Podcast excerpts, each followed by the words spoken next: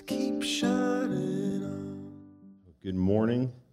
I see oh so many of you braved the nor'easter that uh, we received last night. Resulted in, I think, all of a half inch of snow. So thank you for braving that this morning. Thank you for being here. Uh, we are blessed to, uh, really blessed to be able to come together and uh, to worship uh, as we close out the new year. Last year, I got to share uh, the same week, and it happened to be on New Year's morning, and I was blessed to be able to start the new year with you, and I'm really excited to be able to close it out uh, with you uh, as well. But before we do that, we have a couple of announcements, um, a couple of things that I want to add on to or, or talk about real quick. The first of which, um, I just want to give a shout out to our production team. Uh, a couple of weeks ago, I was able to share the message, and um, if you remember, I had a table here with a tree and a bunch of glass ornaments, and, and I thought it'd be a brilliant idea to take one of those glass ornaments and hold on to it and, and to throw it to the ground and smash it, and, and it seemed like a great idea at the time. However, the production team uh, is so so focused on what they're doing that sometimes they don't get a chance to look up. They're listening, and they're working hard, and I I, I think they all peed their pants. Like there, there was this moment afterwards, Dave Clark came down and said, "Frank, please, if you ever do something like that again, tell me." And I said, "I wasn't really planned, um, but I have one more, just in case." And uh, so, uh, and also to anyone that was in the front row, um, I see no one sitting there now, um, because they're scared of getting glass all over them. Uh, so one, apologize for that. Uh, number two, uh, this upcoming Sunday, January seventh, Uh, we are reintroducing our student ministry environments on Sunday mornings. So it's been almost a year now that we pulled those out. It was a great time to uh, take a little bit of a break, to refresh, to refocus, um, really bolster up what we do on Wednesday evenings, which has been going tremendously well. We're seeing a lot of fruit uh, coming out of those gatherings that we had together. Uh, but we're really excited for uh, that to kick off next week. It's going to be both gatherings. The students will be meeting in the conference room for a couple weeks before we uh, uh, head on back downstairs. Uh, and uh, if you're a student or if you're a parent of a student, you'll get some more information uh, in your email this week about that. And then lastly, if there was ever a message that I needed to write, or there was ever a message that I needed to hear, this is one of them. Uh, this is a message that uh, I had a really hard time this week putting together. Um, it's, a, it's a text I really, really struggled with. And Um, Just being honest, I, I'm praying like this is it for tears. I, I know I'm notorious for that. Um, but this is something that I had a hard time with, and I procrastinated every single day. And finally yesterday, around one o'clock, Kate said, "You know, Frank, Sunday's coming." And um, I knew what I was going to talk about, but I, I didn't have the strength to kind of sit down and to, um, to put it down. Um, so if there's ever a morning that I need some grace, um, I'm asking to have that from you this morning, if you don't mind. So all that being said, let's dive in, shall we? How many of you, if you're honest, this is like switching gears one eighty, if you're honest, how many of you are uh, feeling a sense of relief that two thousand seventeen is coming to a close? Anyone? So half of you are honest, the rest of you are liars. All right, I, I know deep down for me, um, you know, it, it was a good year. There was a lot of great things that took place. There was a lot of transitions. I know my job changed, all, all sorts of different things. Um, it was great, but there was also some challenges Uh, mixed in there as well. And I know for many of you, you had a good year, uh, but I know for some of you, you also had a challenging year and a difficult year. And like many of you tonight, I'm going to be gathering with friends. I'm going to be gathering uh, with friends to share in a meal. And, and we're going to go out and we're going to have dinner. And uh, I'll have a Shirley Temple because that's my drink of choice. Not even joking, that's my drink of choice. And, and we're gonna be just together and laughing and enjoying each other's company. We're gonna go back to my house and we'll probably play a game or two. We'll watch the ball drop. Inevitably, we'll take some time and we'll actually reflect over the last twelve months. We'll look at some of the good moments, and I'm pretty sure we'll talk about some of the challenging ones. And then at some point, I'm sure the conversation will start to shift and it'll start to change, and we'll start maybe looking forward. We'll start looking at twenty eighteen. We'll share maybe a resolution or two uh, that we all have. And does anyone here make New Year's resolutions? Anyone? Be honest. Wow. Talk about a group of overachievers. Uh, I make New Year's resolutions. I procrastinate about them. I won't make them until tonight. I'll probably wing it with my friends and tell them, "Oh yeah, I've been planning this, but really I just made it up." And, and I have a list of New Year's resolutions I'm sure that I'm going to work through. Um, but here's the thing, statistically speaking, if you make a New Year's resolution, even if you don't write it down and say it's your resolution, most of us have goals as, as we're approaching a new year.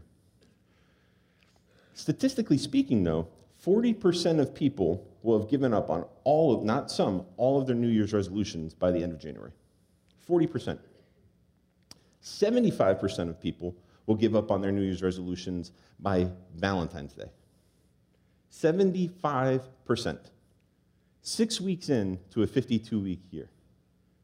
I think something needs to change. Maybe it's time to stop having these New Year's, New Year's resolutions. And I don't believe it's that because we have bad goals. I don't believe it's that we have bad intentions. I don't believe it's that we have bad New Year's resolutions. I think we actually have good intentions. But what if we go from having good intentions to having more godly intentions? What if we go from having good, simply good intentions to having godly intentions? What if we were to go beyond our stereotypical New Year's resolution and focus less on what we want for our lives and more on what God wants for our lives? What would that look like if we were to actually do this? Whenever someone, uh, whenever something comes to an end, it provides this natural opportunity to, to step, uh, step back and to, to reflect and to look back, whether it's the end of a season, whether the, uh, maybe you're moving on or transitioning from a job, one job to another, or maybe you've lost your job. It causes you to reflect. Maybe it's at the end of a relationship. That relationship comes to an abrupt end, and it causes you to reflect. Maybe it's in the loss of a loved one. You stop, and you sit back, and you reflect. And the calendar is no different. At the end of the year, we always take time to slow down and to stop and to reflect. It's, it's unavoidable. And, and as we look back, like I said earlier, we see some ups, but we also see some downs. And to be honest with you, this past week as I sat in my chair, I sat in my chair, I have a green chair in my office, I sat down there every single day. Um, however, the week of Christmas to New Year's, I spend a lot more time down in there because all my kids and my wife are home, and, and I can close the door and I can just be kind of quiet. And, and so I'm spending a lot of time down in my chair this year, and I'm reflecting, and I personally, I was looking back at all the wonderful things that happened in the year, but I was also faced with the reality of some of the scary things that happened. I was faced head-on with some of the, the difficult moments of my life. This past week on Wednesday morning, I received some life-changing news, some difficult news. It was just days after a joyous celebration of Christmas, and yet just days before we celebrate the new year and we look forward to the new year with hope. I found myself in this moment desperate for need, in a desperate need of refreshment. I'm in desperate need of peace, and I'm in desperate need of hope that really only God can provide. Yet it's in these moments where our focus should be on our relationship with God and the refreshment that He brings that we tend to put together a list of resolutions, and we already talked about how those end. We create this resolution, and, and then we create this to-do list to go alongside of it, resolutions like losing weight. I'm going to be honest with you. I don't know who's laughing already, but um, losing weight has been on my uh, New Year's resolution list for ten years now. Not even joking, ten years. Um, and do you know what happens? Every New Year's, I, I start off with this amazing goal. I create this to-do list, and the to-do list usually starts something like this. I'm going to get a gym membership. And I do, every year. I, I'm a sucker for that. I get a gym membership every January. You know what else? I go out and I get a pair of gym shorts. I have ten pair of gym shorts, one for every year that I said I was going to lose weight. Not even, I don't wear gym shorts. I'm not that cool. I go out and I buy a new pair of sneakers. I get all these ankle socks. I don't wear ankle socks. I wear funky socks. You know what else I get? I get a new water bottle because the water bottle from last year is no good. From there, I go and I say, you know what? If I'm going to go to the gym and I'm going to do all this work, I have, I'm going to listen to so many books. It's unbelievable. I need a new pair of headphones. So I'm going to go out and get a new pair of headphones. And then I need this fancy lock for the locker and all these sorts of things. You see, we have this resolution, and then we come up with this to-do list of all these things that we need to do to see that resolution through. But the reality is, what happens? By February, February fourteenth, we're, we've given up.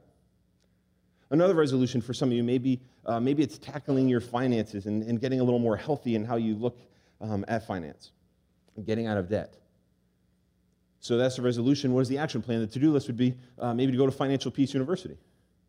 Uh, it's a little shameless plug. You should totally do that. It's awesome. But you, you, you say, all right, I'm going to do this. I'm going to sign up for this nine-week course, and I'm going to get my uh, finances in order. This is the next step. I'm going to do that. Then I'm going to cut up my credit cards, and then what's going to happen? All right, I'm going to get a good financial picture, snapshot of kind of where I'm at. I'm going to come up with this action plan, and I'm going to do this, this, this, this, and this. And by the time I'm thirty-five, whatever it may be, by the, by the time I get to this certain age, I, things will be in good shape, but I'm going to steward the finances that God has entrusted with me, and everything's going to be great. again, resolution to-do list, and it's not a bad thing. In fact, I would argue I would really benefit from both those things, from losing weight and from getting out of debt. And I think many of you would as well. I'm not saying you're chubby. I'm just saying I think we'd, we'd all benefit from that. What I'm suggesting, though, is this, is what if instead of making a series of resolutions that inevitably a lot of times we'll fail at, what if we took some time to actually to slow down as we start the new year? It's a, it's a, it's a time of year where we tend to speed up. I, I was just downstairs with the family ministry team, and I was talking about how uh, we're, we're, there's some new rhythms that we want to get into, and we want to implement some new processes and all these other sorts of things, and that's just the natural desire that we have come January. But what if we were to actually take January and to slow down? What if we were to slow down just a bit and to seek refreshment? To seek a season of refreshment. So as we think about refreshment, um, let's actually talk about that for a second. For some of you, refreshment may be something as simple as a, a nice cold Coke or a Diet Coke. I remember as a young boy, I would work out in the backyard with my father, and we didn't have Coke. We had R C because we were that cool. And, and I had this, some of you don't even know what I'm talking about. Um, but I, we had this, we had these blue plastic cups, and, and I remember putting ice in those cups with my dad, and we'd get R C Cola, and we'd unscrew the top, and we'd pour it in there, and I thought it was all that, but it was awesome. It was so refreshing. For me, in the summertime, I love to work in my yard, and I, and I work really hard, and, and when I'm done doing that on Saturdays, you know what I do? I take off my boots, I leave my pants on, whatever it is I'm wearing, and I jump right in the pool. The pool, for me, is extremely refreshing. After a workout, I only have those in January, but after a workout, there's nothing like a hot shower. Or a nice cool shower, maybe, if that's you. In the warmer months, I like to go golfing. There's something relaxing to me about putting on a set of golf clubs, strapping them onto my back, walking a couple miles, tracing a little, uh, chasing a little white ball uh, through God's creation. I tend to enjoy it more when I'm playing well, but the fact of the matter is I find that refreshing. That's, that's relaxing to me. Now, for you, your list may look very different from mine. It may not involve R C Cola. It may not involve jumping into your pool fully clothed. It might not involve golfing, whatever it may be. We all have a list of things that we find refreshment in and that we seek refreshment from. But the reality is, the reality is, out of all the things that we could come up with, all the things that we could come up with, nothing on that list, nothing that we could put on that list could ever compare to the refreshment that we can only find in our relationship with God. There's nothing that we can put on that list of refreshment that could ever compare to the refreshment that can only come that we can only find in our relationship with God. So for that this morning, what I want to do is I want to, I want to dive into God's Word. We're going we're gonna to jump into Acts chapter three. So if you wouldn't mind, you have Bibles on your seats. Uh, I believe it's on page nine oh seven. Um, and if you don't have a Bible, uh, I encourage you, you can have the Bible that's uh, on your seat with you. Uh, that'd be our gift to you. Uh, but as you're turning, there's a couple things that I want to share with you. We're going to be in the book of Acts, chapter three. Acts was written, uh, written. Acts was written uh, by Luke. Luke was a very well-educated man. He was a doctor.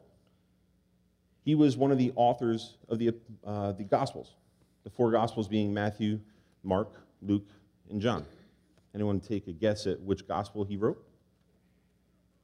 Come on. There's only a few of you. You can kind of humor me a little bit. He wrote Luke. Luke wrote Luke. Go figure, right? And, and, and so the Acts of the Apostles, this book, is actually a little bit of a sequel uh, to that, if you will. However, it's very different than his first book. You see, the Gospel of Luke, the four Gospels, are an account of Jesus' life, his death, and his resurrection. That's the intent of the Gospels. But Acts is written very differently. It's not simply an account of Jesus' life, death, and resurrection, but rather more of a connecting link between Jesus' life and the life of the church. Not just the church then, but the church today. Where the Gospels look at the life of Jesus, the book of Acts actually takes time to look at um, what happened as a result of the life of Jesus. Does that make sense? All right, so this morning what I want to do is we're just going to read through it. Acts chapter three. Verses one to eleven, I want to read right through. Peter and John went to the temple one afternoon to take part in the three o'clock prayer service. As they approached the temple, as they approached the temple, uh, um, a man lame from birth was being carried in. Each day he was put beside the temple gate, the one called the Beautiful Gate, so he could beg from the people going into the temple. When he saw Peter and John about to enter, he asked them for some money. Peter and John looked at him intently, and Peter said, "Look at us. Look at us." The lame man looked at them eagerly, expecting some money. But Peter said, "I do not have silver, I do not have gold for you, but I'll give you what I do have. In the name of Jesus Christ the Nazarene, get up and walk." Then Peter took the lame man by the hand, the right hand in fact, and helped him up. As he did, the man's feet and ankles were instantly healed. They were strengthened. He jumped up, stood on his feet, and began to walk. Then walking, leaping, and praising God, he went into the temple with them. All the people saw uh, him walking and heard him praising God. When they realized he was the lame beggar they had been uh, they had seen so often at the Beautiful Gate, they were absolutely astounded. They all rushed out in amazement to Solomon's colonnade, where the man was holding tightly to Peter and to John. It's a, a beautiful passage of Scripture, and there's so much in there for us to unpack, but a couple of points that I want to pull from this to start would be this. Luke is the author of Acts, as we know. Luke's also the author, as I mentioned, uh, also the author, as I mentioned, of the Gospel of Luke, and Luke begins his Gospel in the temple. We talked about that a couple weeks ago. He, he, an angel of the Lord appeared to Zechariah while he was in the temple uh, going through some uh, rituals, and, and the angel appeared. It was this beautiful moment. And, um, but Luke also ends his gospel in the temple. The beginning and the end of everything uh, Luke wrote about the life, death, and resurrection of Jesus Christ um, was bookended by the temple. And here we are again, but this time we're not in the temple. This time we're just on the outside of the temple. We're just outside the walls. In fact, we're at the gate. We're at the point of entry. Only the holy, only the righteous were able to enter in here at this point. Everyone else was left outside, kind of looking through uh, the windows, if you will. But here in this little nuance, Luke is sharing how the good news of Jesus permeates not only beyond his life, but the good news and the healing power of Jesus actually permeates beyond the walls of the temple and is reaching out to all the world. God's grace, his love, and his healing is accessible to everyone. Jesus didn't come for some, he came for all. One of the most famous passages in the Bible, one that uh, many children grow up memorizing, is John three, chapter sixteen. I'm sure if I didn't put it on the screen, many of you could already say it. It's for God uh, so loved the world that he gave his only son, that whoever believes in him, or everyone believes in him, shall not perish but have eternal life. I learned probably a different translation than that. But you get the gist. God came for everyone. It doesn't say God came for the righteous.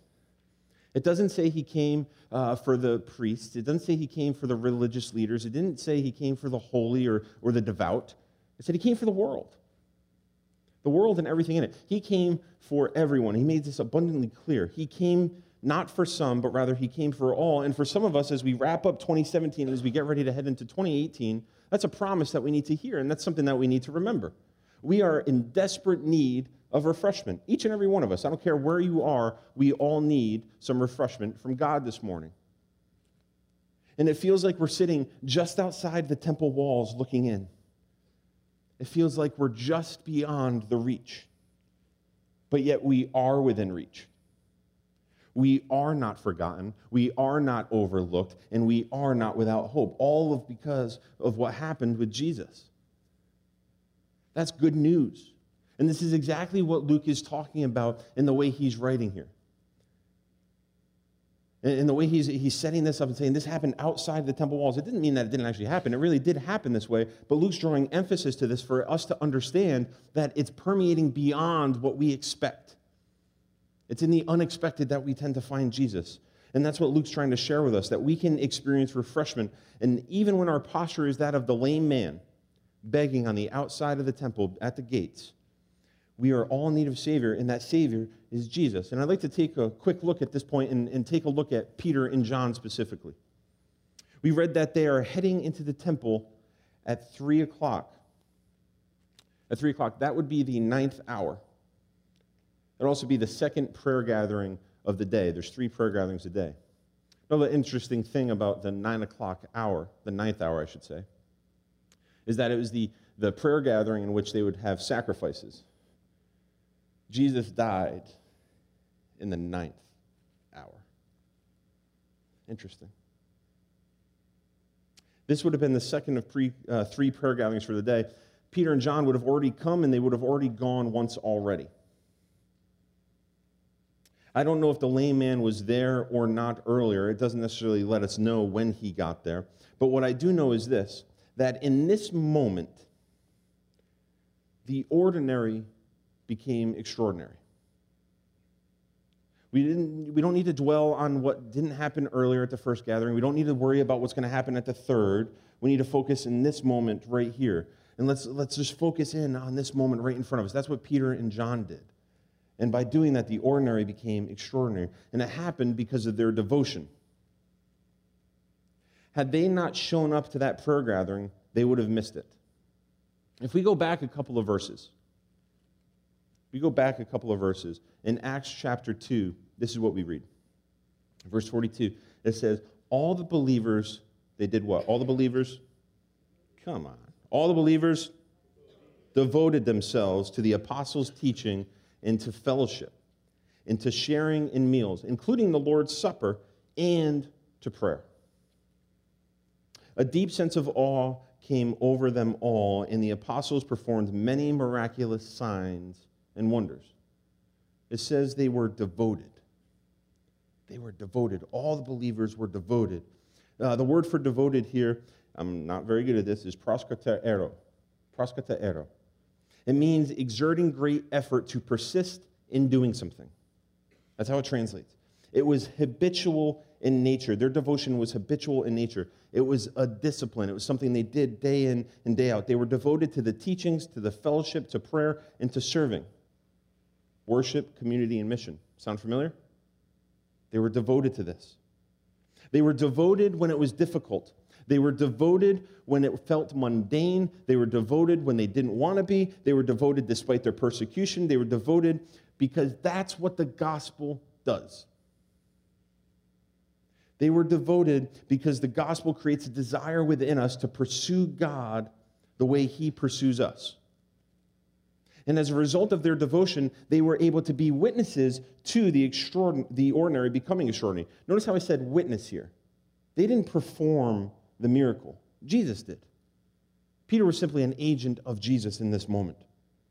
Jesus healed the lame man. Verse six, it says, in the name of Jesus Christ the Nazarene, get up and walk. By saying, in the name of Jesus, they are clearly identifying who actually does the healing here. And they're also saying that Jesus is not dead. See, if we read the gospel, we know that Jesus died on the cross. We know that He was buried. We know that on the third day He rose. And we also know that He ascended into heaven. But by saying, in the name of Jesus, they're clearly identifying, one, that He not only healed a man, but two, that He is alive and well and still active among us. And because of their devotion to Him, because of their devotion to worship and their devotion to living community, their devotion to serving and to mission, they were not only able to be witnesses to life change, they were able to participate with God in that life change.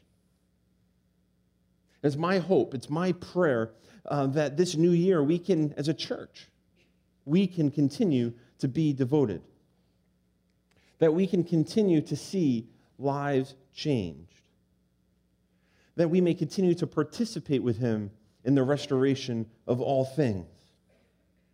Now, what I want to do is I want to take a look from, uh, kind of set Peter and John aside for just a moment here. Let's take a look at the lame man. Let's take a look at what's going on with him for a second. Every single day of this man's life, he was carried to the temple gate. Every single day. Every single day, he laid there, unable to walk, and he begged for money. He was equally as devoted as the apostles, but he was devoted to something entirely different. His placement at the gate would not have been on accident. In fact, I would argue that it was actually extremely strategic. For him, of his goal of collecting money, it was extremely wise for him to be positioned there. Giving to the poor was considered an act of piety. He knew that three times a day the religious would walk past him to go into the temple for the worship service, the prayer gathering. And he knew that three times a day they were going to walk back out past him again after the worship service. And, and what's interesting here is he knew, in particular, the followers of Jesus would show pity on him. In fact, Jesus taught on this very subject just before his death. In Matthew twenty-five, it says, "I tell you the truth, when you refuse to help the least of these, of my brothers and sisters, you were refusing to help me." Jesus made it very clear, we are to serve the least, the last, and the lost. This guy wasn't a fool. He was smart. He was intelligent. He positioned himself in plain sight within view of all the righteous and was sure to get himself a handout. He knew what he was doing. But this day, on this particular day, something different happened. Something different took place. Something unexpected. Something beautiful, but something unexpected.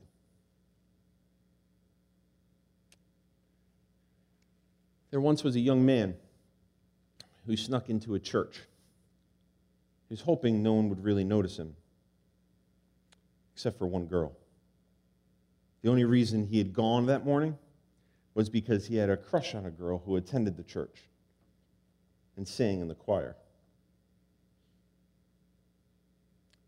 He had hoped that she would see him and that at the end of the service he might muster up the courage to ask her out. He wasn't quite sure of what to do, but he saw people going into the church, one by one, and sitting down, so he chose to do the same.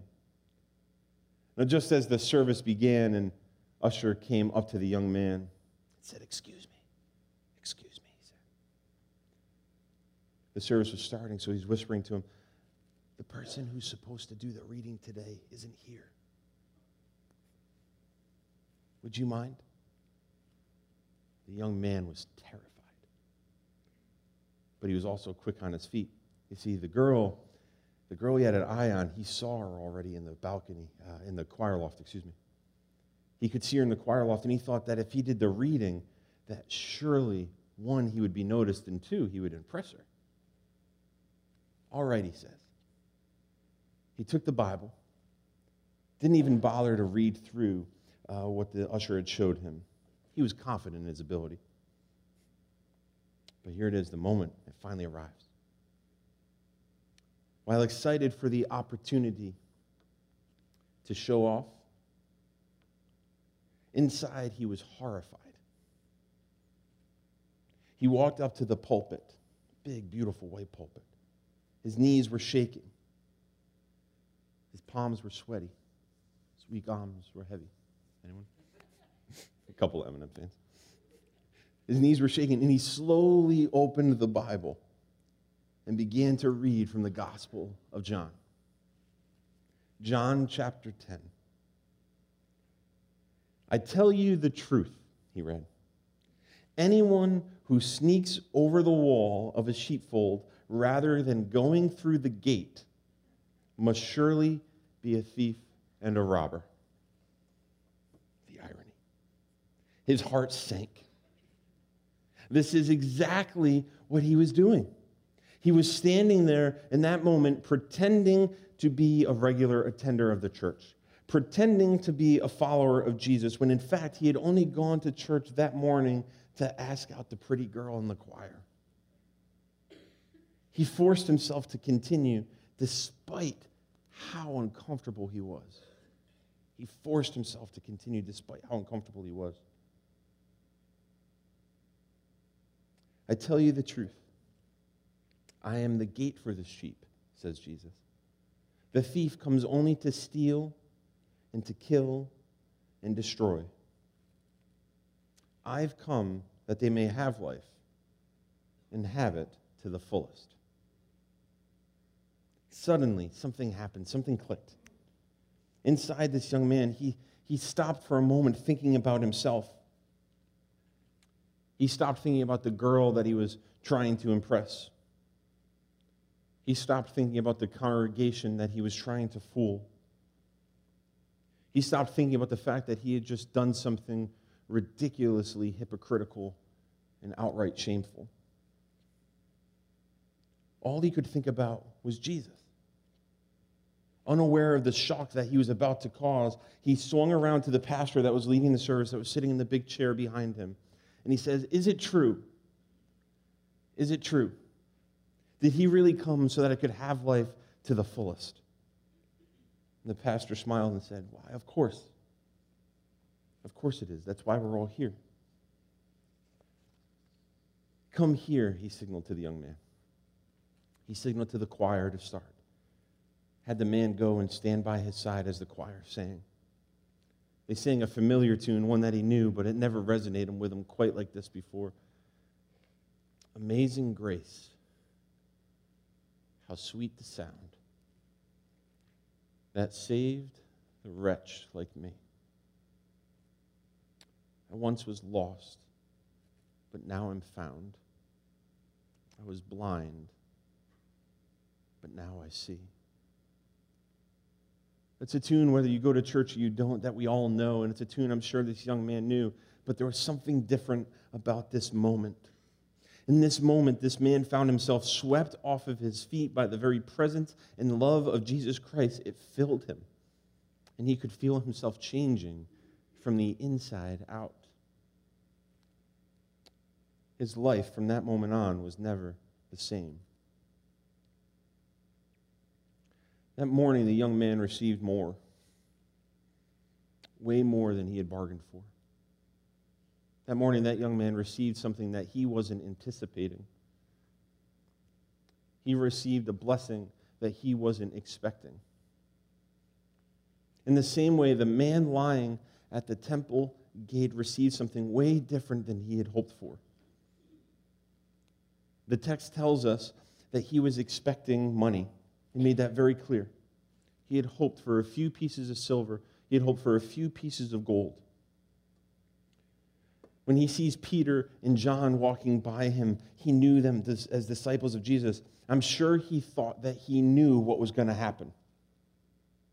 He was going to beg. He was going to put out his hand, and he was going to receive something. He knew what was going to take place. It was like every other day. He was going to be carried to the gate of the temple. He was going to see the worshipers. He was going to beg. They were going to have pity on him. Everything would be fine, just like every other day. He had gotten good at this, you see. He's done it every day for his life. He's been practicing for this moment. But yet it was far different than any moment he'd ever had. He thought this was all he would ever know. He thought this was all he would ever do. But the lame man, see, he thought money was his greatest need. He was so blind to what was really going on in his life, he thought that money was the only thing he needed, so that's all he asked for. You see, sometimes we only ask for what we think we need. We put together this resolution because we think that this is the right next step for us, and we put together all these to-dos to accompany that, rather than focusing less on our good intentions and more on God's intentions for our lives. He was sure that he would be out on the outside of the temple gates for the rest of his life looking in. He was confident in this. He was sure that he would always be like he was just in that moment, and I'm sure he never gave any consideration to anything other than that. I'm confident of that. But verse six says this. Peter said, I do not have any silver or gold for you. I don't have any silver or gold for you, but I'll give you what I do have.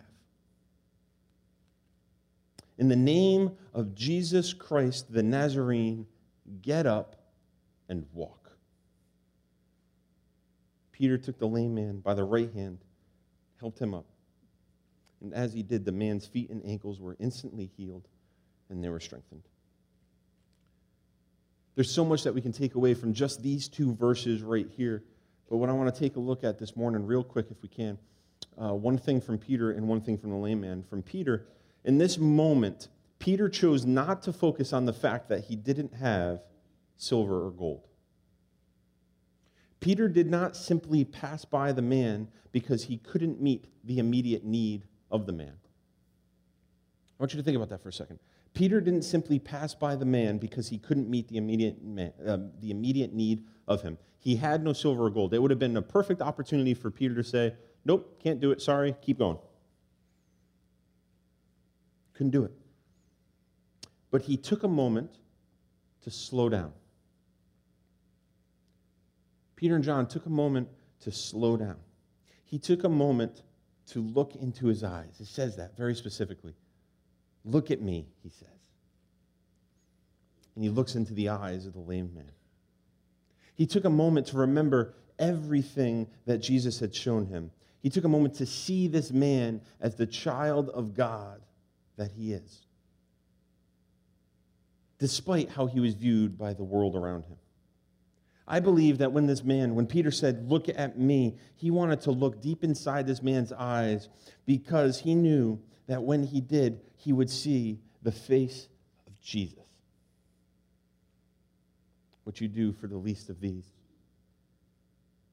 And I'm convinced when Peter took the time to actually slow down and to say, "Look at me," and the man looked at him right in the eyes, he saw the face of Jesus.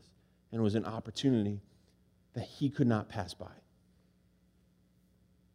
And Peter, oh, he stewarded this moment so faithfully. Peter was presented with an opportunity, and he responded with what he had rather than focusing on what he didn't have. You ever do that? A lot of times we focus less on what we don't have, excuse me, we focus more on what we don't have and way less on what we do. Peter in this moment focused on what he did have. Another interesting point here about Peter is this. Peter was often the one to respond differently than the other disciples. Peter was often the one to kind of go out on a limb and misinterpret Jesus and his teachings. He often spoke way, way out of turn. This is the guy who took his eyes off of Jesus when walking on the water and sank. Sure, he got to walk on water, but what happened? He sank. This is the guy who resisted Jesus washing his feet. Imagine the Son of God saying, "I want to wash your feet," and saying, "Nope." This is the guy that did that. This is the guy who fell asleep on Jesus on the, in the garden when he said, "Stay up and stay watch." He's like, "Well, I'm kind of tired." This is the guy who took a sword to a Roman soldier's head and came away with a tiny piece of an ear. This was not exactly an all-star.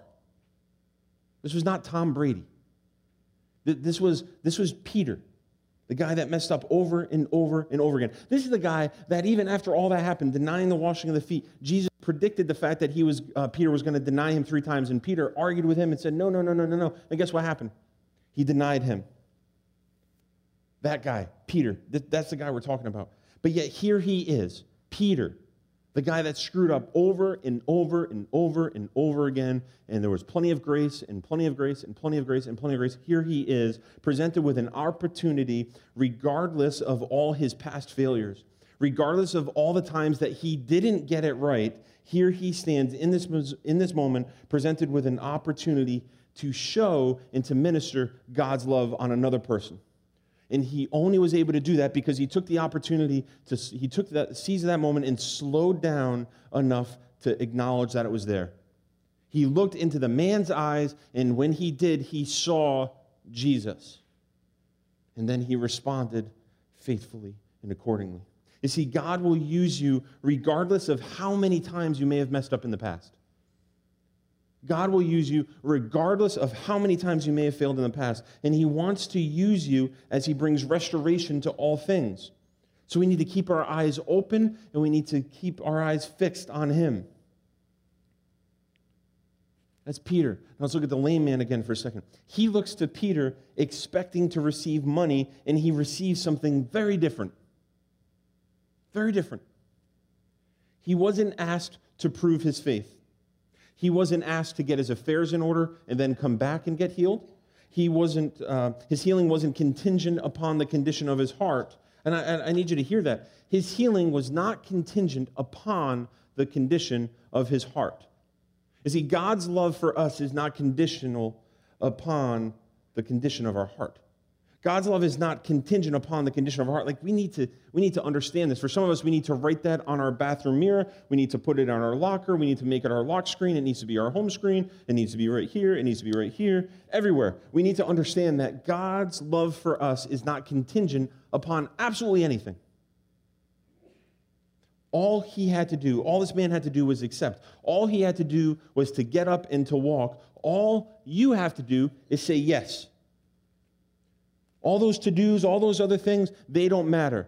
He, Jesus is standing here before us, and he's saying, get up and walk. And all you have to do is take his hand and get up and walk. But yet we put so many roadblocks and so many obstacles in the way. You see, you're refreshed when you receive not necessarily what you're expecting, but rather what God graciously has given to us. You're refreshed when you receive life in Christ. You're refreshed when you see life in Christ. Now, I would also argue that you're refreshed when you have the ability to give life in Christ as well. Because I think in this moment, it wasn't just the lame man who was refreshed. It was also Peter. Peter, the guy that messed up so many times, was like, oh man, I got it right. I did it. Verse eight says, he jumped up, he stood on his feet, and he began to walk. Then walking, leaping, and praising God, he went into the temple with them. Now, I love how intentional Luke is here with this word choice. He says the man leaped. He leapt, leaped, leapt. I don't know what the grammatical thing is. Leaped, we'll say leaped. He knew his audience, though. He knew that they would have been familiar with the prophecies from Isaiah. In Isaiah chapter thirty-five, it says, and when he comes, he being Jesus, the Messiah, the Son of God, he will open the eyes of the blind and he will unplug the ears of the deaf. The lame will leap like a deer, and those who cannot speak will sing for joy. It would have been easy to chalk this all up to coincidence. It would have been really easy reading this story to kind of chalk this up to coincidence until we heard this. Peter and John just happened to be walking by. They would have done that. There was a prayer gathering at the ninth hour, three o'clock. They would have been there.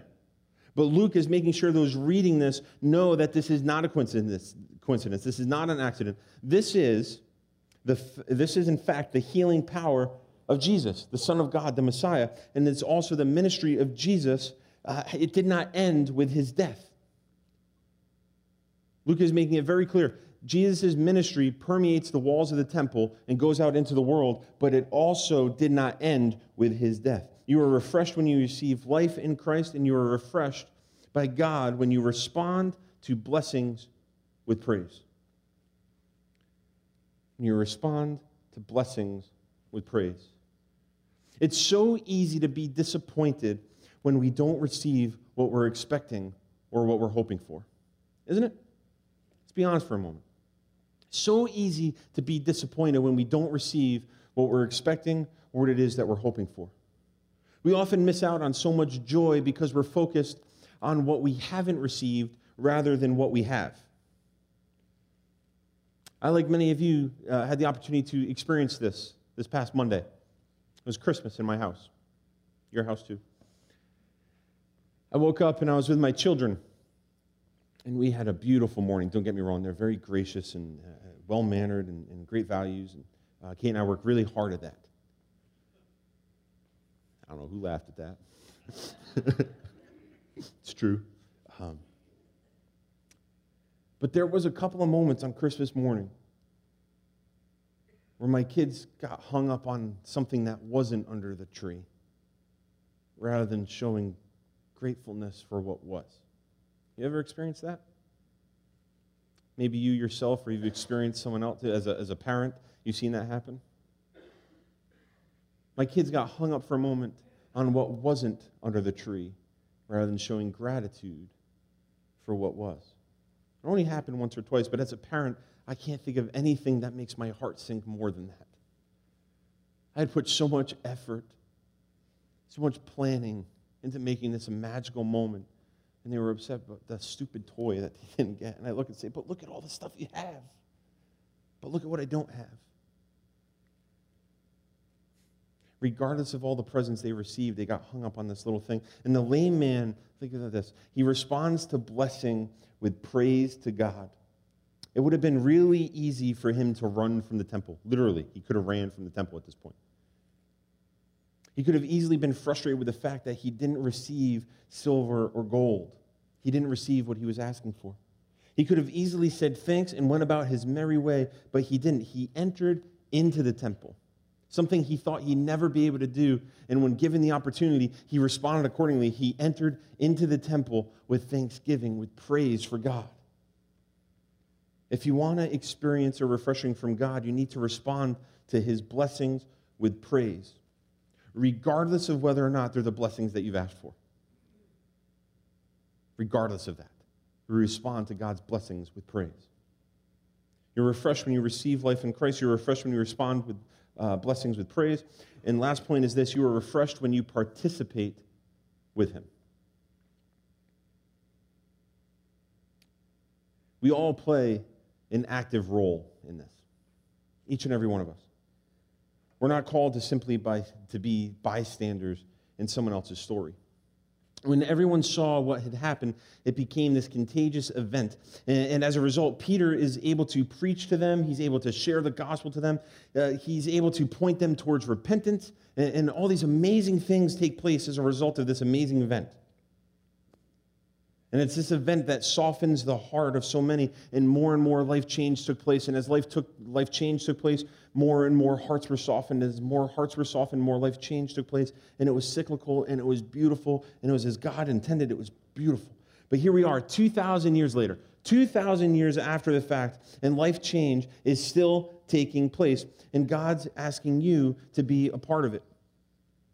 Regardless of how you got here this morning, just like the young man who went into the church because he had a crush on the girl, regardless of how you got here this morning, regardless of what your journey looked like to come to Christ, he wants to use you and wants to invite you to be a part of this story, to be a participant within this story.